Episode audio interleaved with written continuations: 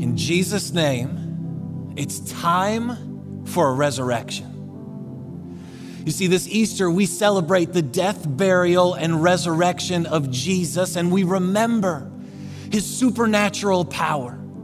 We remember the impossibility. We remember the miraculous. And right now, I've been praying for you all this week, and I feel like God wants to do the supernatural in your life today.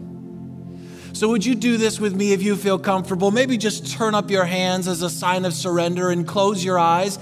And I just want to pray over you a few specific things. And maybe by faith, you can just say, I receive it, and grab it into your life.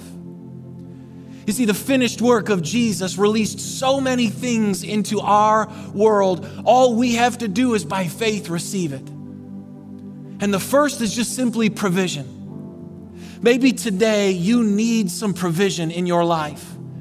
Provision for finances or work or resources. So in Jesus' name, we just declare that God will meet all of your needs according to his glorious riches in Christ Jesus, that every good and perfect gift comes down from the Father through Jesus. And if that's you, if you need provision, can you just say, I receive that in Jesus' name? And then there's protection. See, Jesus became our protector, our shield, our strong tower, our refuge. And as this storm rages around us, today is a day to receive that into your life. And so in Jesus' name, we just speak out that he is our shield. He is our rock, our strong tower, our good shepherd, and he will protect us from the storm, from this coronavirus, from the chaos around us. If that's you, if you need that, can you just say, I receive that in Jesus' name? And then Jesus died so that we would be healed. Maybe there's sickness in your body or sickness in your mind or, or, or sickness in some, maybe you have the coronavirus and it's stressing you out. Okay, in Jesus' name, we speak healing. We come against every cancer, every sickness, every disease, the coronavirus in Jesus' name, and say it was paid for on the cross. And we believe supernaturally that right now healing is coming into your body. And if that's you, just say, I receive it. And then we pray for peace. I think we could all use a little bit of peace in this season. Well, Jesus died on the cross so that you would have peace. So right now, I speak peace into your mind, peace into your heart, peace into your home. We speak against the anxiety and the stress and the worry and the doubt and the burdens. And we say, in Jesus' name, you must go. And if that's you, just say, I receive that in Jesus' name. And then one more. The death, burial, and resurrection of Jesus brought the blessing of God into our life. And so in Jesus' name, I speak the unending blessing, the supernatural favor and goodness of God into your life. May he bless you emotionally, relationally, spiritually, physically, financially. May Jesus bless you in every way. And may that fill and flood your heart, your life, your family, and your home in a supernatural way. Come on, in Jesus' name, maybe just have the faith to say out loud, I receive that for me and my house and my family and my world. Jesus, thank you for your supernatural power. In your name we pray. Amen. Well, hey, everybody, once again, I just want to welcome you to our special Easter services here at Valley Creek Online. And I am so glad you are here with us today, wherever you are in the world, whether this is your first time with us or maybe you're a part of Valley Creek all the time. It really doesn't matter. See, hope is here. Everyone is welcome, and Jesus changes everything. You see, this is a wild Easter, isn't it? I don't think any of us have ever experienced an Easter like this ever before. It feels like everything has changed. Everything is different. It's like this coronavirus storm kind of came out of nowhere and took us all off guard. Like for us and our church services, like normally Easter is the biggest experience we have all year long. We plan for it for months. We do more than twenty services to create enough seats and opportunity for everyone to come. And obviously all that's been changed. But the good news is, is you're probably sitting in your favorite seat right now. No one was late for service, and everyone who wanted to come got to come. Isn't that good news? And while it's changed stuff here at our church, it's probably also changed stuff for your family for Easter. See, I bet you have traditions and things you look forward to, family meals, or maybe you get dressed up for the family yearly picture or go to grandma's house or do an Easter egg hunt. And all of a sudden, all of those things have changed and we can't do all that stuff. And it's okay to grieve some of those losses. You see, I think if we're honest, what this Easter reminds us is how much we take Easter for granted. I think every year we just kind of think of Easter, oh, it's this tradition or this religious thing or a family opportunity. We don't, we just kind of take it all for granted. And then all of a sudden this Easter has showed up and it's like we're desperate for a resurrection. We're ready for the circumstance to change. We're ready for the situation to be resolved. We're ready for a breakthrough to come. Like we are desperate for a resurrection. I think this Easter, maybe more than any other Easter we've ever had, we are keenly aware of the reality that we don't control our own lives. And so here we are, shelter in place, shelter at home, locked in our own houses with a whole lot of stress and anxiety and fear and doubt and worry, and we're desperate for a resurrection. And you know, what's so interesting is that's exactly what the first Easter was like. You see, I don't know if you realize this or not, but that first Easter, Jesus' disciples were locked in a house. They were under shelter in place, shelter in home. They were stressed out. They had anxiety and fear and doubt and worry. It was like this big storm showed up out of nowhere, and here they are locked in this house. You see, three years earlier, Jesus came and called them to start following him. Jesus came and called tax collectors, sinners, fishermen, zealots, the least likely, most undeserving, the last people you and I would ever consider were the ones that Jesus chose. He saw them, he wanted them, and he called them to follow him. And so for three years they did.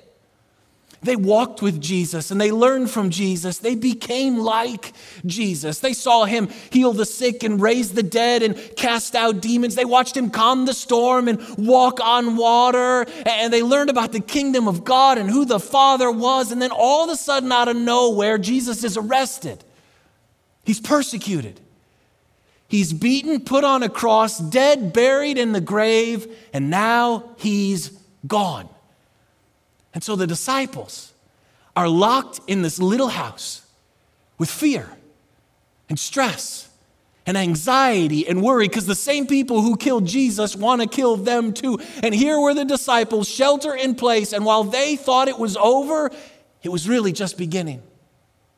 While they thought nothing was happening, God was moving behind the scenes. While they thought it was hopeless, a resurrection was coming. See, check this out with me. In John, in chapter twenty, it says, the disciples were together with the doors locked for fear of the Jews. Shelter in place. Jesus, the resurrected Jesus, they haven't seen him yet. They don't know he's resurrected. So the resurrected Jesus came and stood among them and said, peace be with you. After he said this, he showed them his hands and his side. Again, Jesus said, peace be with you. As the Father has sent me, I am sending you. And with that, he breathed on them and said, receive the Holy Spirit. You see, right about the time that Peter probably finished eating all of the food and using up all of the toilet paper, the resurrected Jesus shows up in their house. And he looks at the disciples and he says, hey guys, it's me. Peace be with you. And he shows them his hands and he shows them his side. It's like he's looking at them saying, guys, look, I won. Victory is ours. I have defeated sin and death and the grave. You are forever forgiven. You are forever free. And then he had to say it to him again a second time. Peace be with you. Here's the presence and the power and the peace of the resurrected Jesus. And they're home.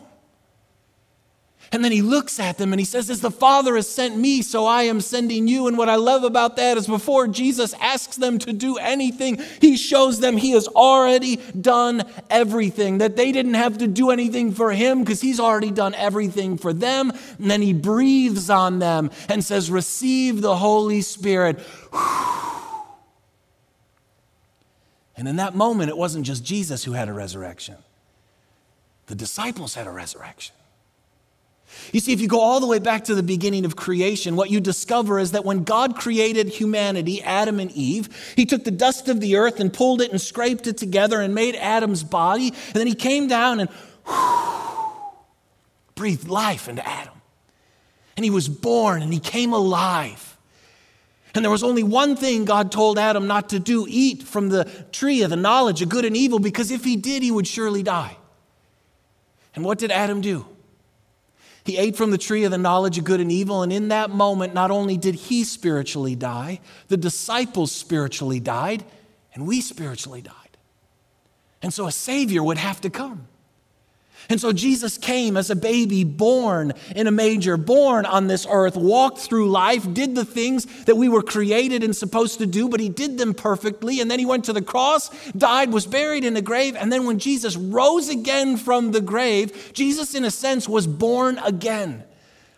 We use that term as followers of Jesus, that we must be born again. It says Jesus is the firstborn of the resurrected of the dead. In other words, when he came back, resurrected from the dead, it was like he was born again. And in that moment, when he breathed on the disciples and gave them his spirit, they were born again and resurrected to life. You see, the reason I love this passage and this story for Easter, because this is us, guys. Like, come on, we're together, locked in our own house with a whole lot of fear. And I would bet somebody in your house has probably just ate the last good food and you're probably just about out of toilet paper. And there's all kinds of stress and anxiety and fear and worry and doubt. It's like this storm showed up in our lives out of nowhere. All of a sudden, we're in shelter in place. And for a lot of us, this is like super serious. Some of you, you're super stressed about losing your job. Some of you, you're not sure how you're going to pay your bills. Some of you have loved ones who are sick and you can't get to them. Some of you, you may be sick yourself. And there's all this stress and this worry and this doubt and this fear. And then all of a sudden, here we are on this Easter. And the resurrected Jesus has come to your house. And all of a sudden, the peace, the presence, and the power of Jesus has come to you. You see, you don't have to go looking for hope because hope has come to look for you. Like this Easter, you didn't even have to get dressed. You didn't even have to go anywhere. Jesus has come to you through your screen, into your living room, into your home, into your bedroom, into whatever space that you are in. And he's looking at you saying, look at my hands and my side. Look, I have won the victory. I have defeated sin, death, and the grave. And he's not here to tell you to go and do a bunch of stuff. He's here to show you he has already done everything for you. And what he wants to do is breathe on you and say, receive my spirit. And so even right now, wherever you are, could you just take a big deep breath in with me and breathe in the presence, the peace, and the power of the resurrected Jesus? You see, John three sixteen and seventeen, that famous verse that we talk about at Easter, says, for God so loved the world, he loved you so much that he gave his one and only son, Jesus, that whoever believes in him shall not perish, but have eternal life, abundant life. For God did not send Jesus, his son, into this world to condemn the world, but to save, heal, make whole, set free, and deliver you. You see, what you have to understand is that every facet of the cross is a prophetic declaration of what Jesus did for you. If you think about all the different elements, every one of them means something. Like Jesus was beaten. Literally, Jesus beat his body apart. He was beaten apart so that your life could be put back together. Then they put a scarlet robe on Jesus, scarlet, representing the deep stains and shame of our life that we can't get out no matter how hard we scrub, so that the clean robe of righteousness could be placed on you. Then they put a crown of thorns on his head. Thorns representing the curse of this world was placed on Jesus, so the blessing of God could be placed on you. Then they bound him to a cross. He was bound so you could be set free. He then declared, "I'm thirsty." He became thirsty so that your soul could be satisfied. Then he said, "My God, my God, why have you forsaken me?" Jesus was forsaken by the Father so you'll never have to be. The Father became a distant God to Jesus so he could become a loving Father to you. Then Jesus cried out, "It is finished," breathed out his last breath so that your life could begin and you could breathe in for the first time. And then they put a hard spear into his soft heart so that your hard heart could be made soft. Come on. Jesus looked into the face of death so you could look into the face of the Father. There is nothing left for you to do. Everything that ever has been or ever will be required from you has been paid in full. You're a new creation in Christ Jesus. There's no condemnation, and he did it all for you. You see, Satan has come to steal, kill, and destroy, but Jesus came to give, resurrect, and restore. He came to give you everything you will ever need, resurrect any and everything that has died, and restore everything that's been lost. In fact, this is why in John it tells us that Jesus is the resurrection and the life. He doesn't say he offers resurrection. It says, "I am the resurrection and life." It's actually who he is, which means anything and everything that's submitted and surrendered to Jesus, it resurrects. It comes back to life. It's restored in Jesus' name. He came to resurrect us from sin, shame, and stress. He came to resurrect us from death, destruction, and the grave. He came to resurrect us from the muck and the mire of this world and give us life. And yet, if we're honest, we often don't go to Jesus for resurrection and life. We go to the things of the world, don't we? We go to our job or our activity or school or social media or money or beauty or all the, we look for, we look for life in all the wrong places.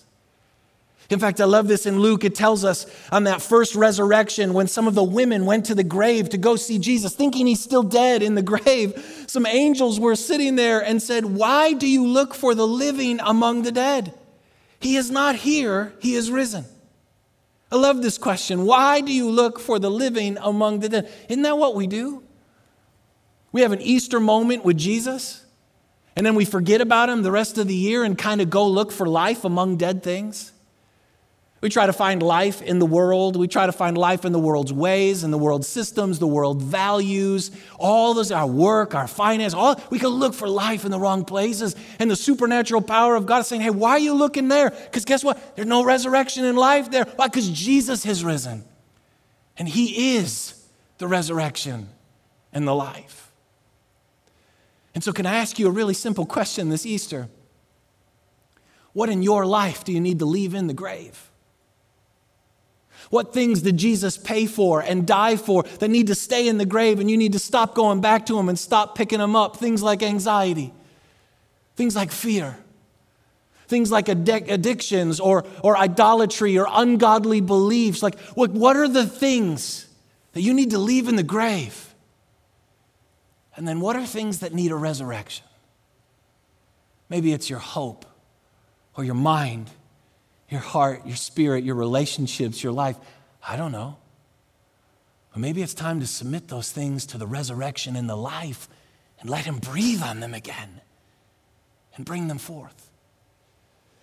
See, I think we get so focused in looking at all the things around us, we forget to look at Jesus, who is right here in front of us, in our living room, in our house, in our world today, saying, look, look, I'm here to give you life. Come on. It's time for a resurrection in Jesus' name. And so maybe let me do this for you on this Easter. Maybe let me give you a different perspective of what of what the Easter story is, is really like. Maybe this will just give you a different context. You see, uh, hundreds of years before Jesus laid down his life on the cross and was resurrected from the grave, there was something called the Passover. The Passover was when God saved the Israelites from Egyptian slavery. For four hundred years, the Israelites, the children, the people of God, were enslaved by Pharaoh and Egypt. And it's a prophetic picture. It's a true story, but it's a prophetic picture. See, Pharaoh represents Satan, and Egypt represents the world. And Satan and the world had enslaved the people of God, and God says, it's time, I'm going to set you free. And so he tells the Israelites, here's what they're supposed to do, that a Passover was going to come, that there was going to be death and darkness and destruction, that the firstborn among all of the Egyptians were going to be killed, but the Israelites would be safe. And so here's what God asked them to do. He said, I want you to take a lamb, a spotless, blameless, pure lamb. And I want you to bring it in your house for three days. For three days, I want you to take care of it, water it, feed it, just take care of it. And then on that Passover night, they were to kill that lamb, take the blood, put it on the doorposts of their house. And then while there was death and darkness and destruction out in the world, they would be safe and they would have peace. So that's what they did. They took that lamb and they brought it into their house for three days. And I want you to think about this. Can you imagine having a lamb that you're caring for in your house for three days? You're going to care for it. You're going to pet it.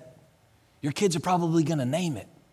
You're watering it. You're feeding it. And then on the third day, you have to take its life. And you say, why? Because they had to understand the gravity of the depth of God's love for them. The sacrifice that Jesus, the Lamb of God, would make. And then they were supposed to take the blood of that lamb and put it on the doorposts of their house. The, the beam and the doorpost representing the cross of Jesus, the finished work of Jesus, the forgiveness of Jesus, the blood of Jesus. And as long as they stayed under that blood, while there was death and darkness and destruction out in the world, there would be peace and rest and protection and provision and joy in that home and with that family. And that's what they did. And while there was death and destruction out in the world, they rested under the blood of the lamb. And then the next morning, they were set free by the Egyptians. The Egyptians gave them all of their gold when they left. Why? Because God doesn't just cancel our debts. He credits our account. He doesn't just forgive our sins. He blesses us with abundant life. None of the diseases or the sickness that was on the world got on them. And then God, the Good Shepherd, led them into the promised land. And I tell you that very physical, graphical story because that was a prophetic picture of what Jesus was going to do for us. See, Jesus is the Lamb who was slain, the perfect, stainless, free of blemish in every way, shape, and form. And he came to lay down his life for us. And we need to understand the gravity and the weight of the depth of the love he has for us.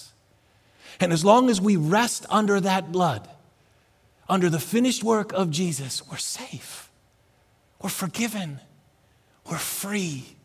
And God not only cancels our debts, he credits our account, and like a good shepherd, he leads us into the promised land. You see, I love this verse in Hebrews that says, you have come to Jesus, the one who mediates the new covenant between God and people, and to the sprinkled blood which speaks of forgiveness. See if you can catch this. It says, you have come to Jesus, the one and the only one who could bring peace between you and God, and his blood speaks. Did you ever realize that the blood of Jesus speaks? It has authority. It makes declarations. You see, in this season when fear and doubt and condemnation and worry and darkness and demonic, while they want to roar and growl and shout and yell and throw all kinds of things at you, in the midst of all of those voices, you know what else is speaking? The blood of Jesus. And it's declaring with all authority over your life, if you have come to him, forgiven, free, peace, righteousness, beloved son or daughter, whole, protected, blessed in every way, shape, and form. Salvation is not about what you have to do. It's about what Jesus has done. And while all the voices of the world may be screaming at you today, the blood of the Jesus, the blood of Jesus with authority is simply declaring peace, forgiveness, and freedom in your life. And so the question is, is which voice are you listening to? The voice of darkness and destruction, or the voice of the blood of Jesus that says it is finished? And what do we have to do? Just believe and receive. This is why Ephesians tells us, for it is by grace you have been saved through faith. This is not of yourselves. It is the gift of God, not by works, so that no one can boast. Come on, it's just by the grace of God that we get saved, healed, whole, set free, and deliver. It's not us. We can't do it. We just got to grab a hold of the finished work of Jesus and say, I rest under the cross. I rest under the blood. I rest under who he is and what he has done, and breathe in a resurrected life today. You see, the question that I want to ask you just this Easter, and it's really just this simple, it's like, just where are you with God? Like in your life right now, man, like where are you with God? See, what's so interesting is we all know innately in here that God exists. We innately know in here that eternity is real. And we innately know in here that we need a Savior. And so where are you with God? And how have you responded to Jesus? And so maybe to make it real easy for you, let me just ask you, I would say most of us right now are one of these four things. Which one would you say you are right now, where you are with God? First is just, I have already accepted Jesus and follow him. Maybe that's you. Or maybe you're here today and you're like, man, I am ready to accept Jesus and start following him. Maybe you're here and you're kind of thinking, ah, I'm considering Jesus. Or maybe you're just like, you know what, I have no interest in Jesus. Can I just ask you, just between you and me right now, like just which one of these are you? Sometimes it helps to actually define reality and what we actually think about the world and spirituality so we can figure out how we actually move forward. Like, like for you, if this is you, if you're right now saying, I have already accepted Jesus and follow him, come on, this Easter then is an Easter to give thanks to God for who he is and what he has done. And it's an Easter to remind ourselves not to go back to the grave, to look for life among dead things, but to follow him with everything that we've got. If you're here and you're like, you know what, man, I... I'm desperate. I'm ready. I, I need a new life. I'm ready for a resurrection. I'm ready to accept Jesus and start following him. In a moment, I'm going to help you do that. If you're here and you're like, I'm considering Jesus, maybe, I don't know. Can I just encourage you? Salvation is found in no one else other than Jesus. And if he is the resurrection and the life, there's nowhere else to look. And then maybe you're here and you say, I have no interest in Jesus. And if that's you, that's okay, man. I'm so glad you're here with us. Here's what I want to encourage you to do. Maybe you just say to God, hey, God, you know what? I don't really have any interest in Jesus. Would you reveal him to me if that's something I should pursue? Would you make me aware of the goodness and the grace of Jesus in my life if this is really something I need? Come on, like what could it hurt to ask God to show you Jesus if this is all real?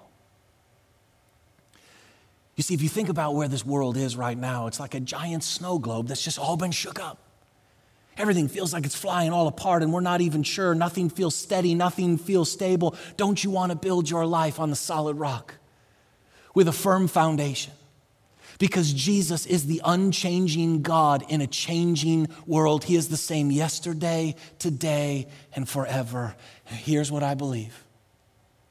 I believe that just like on that first Easter, while you are in a shelter in place, the resurrected Jesus has just shown up in your world, your living room, your bedroom, your kitchen, your garage, your office, wherever you are right now. His peace, His presence, and His power has just come into your space. And He's saying, look, I've won. I did this for you so that you could be free, so that you can be forgiven, so that you can be whole and have a victorious life. And then He wants to breathe like, and say, receive the Spirit of the living God. Be born again and have a resurrection in Jesus' name.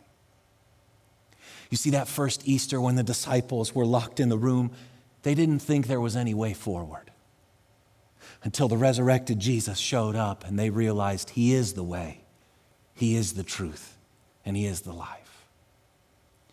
You may not think there is any way forward right now in your life, but then Jesus shows up and reminds you that He is the way, He is the truth, and He is the life. So you close your eyes with me. And let me just ask you this Easter, what do you feel like God is saying to you?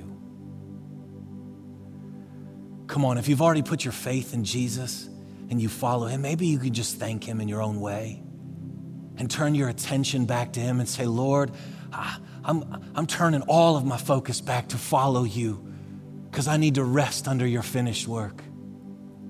And if you're here and you're saying, no, today I'm ready to put my faith in Jesus, here's all you need to do is literally just say, Jesus, I invite You into my life. I believe that You came and lived the life that I couldn't live.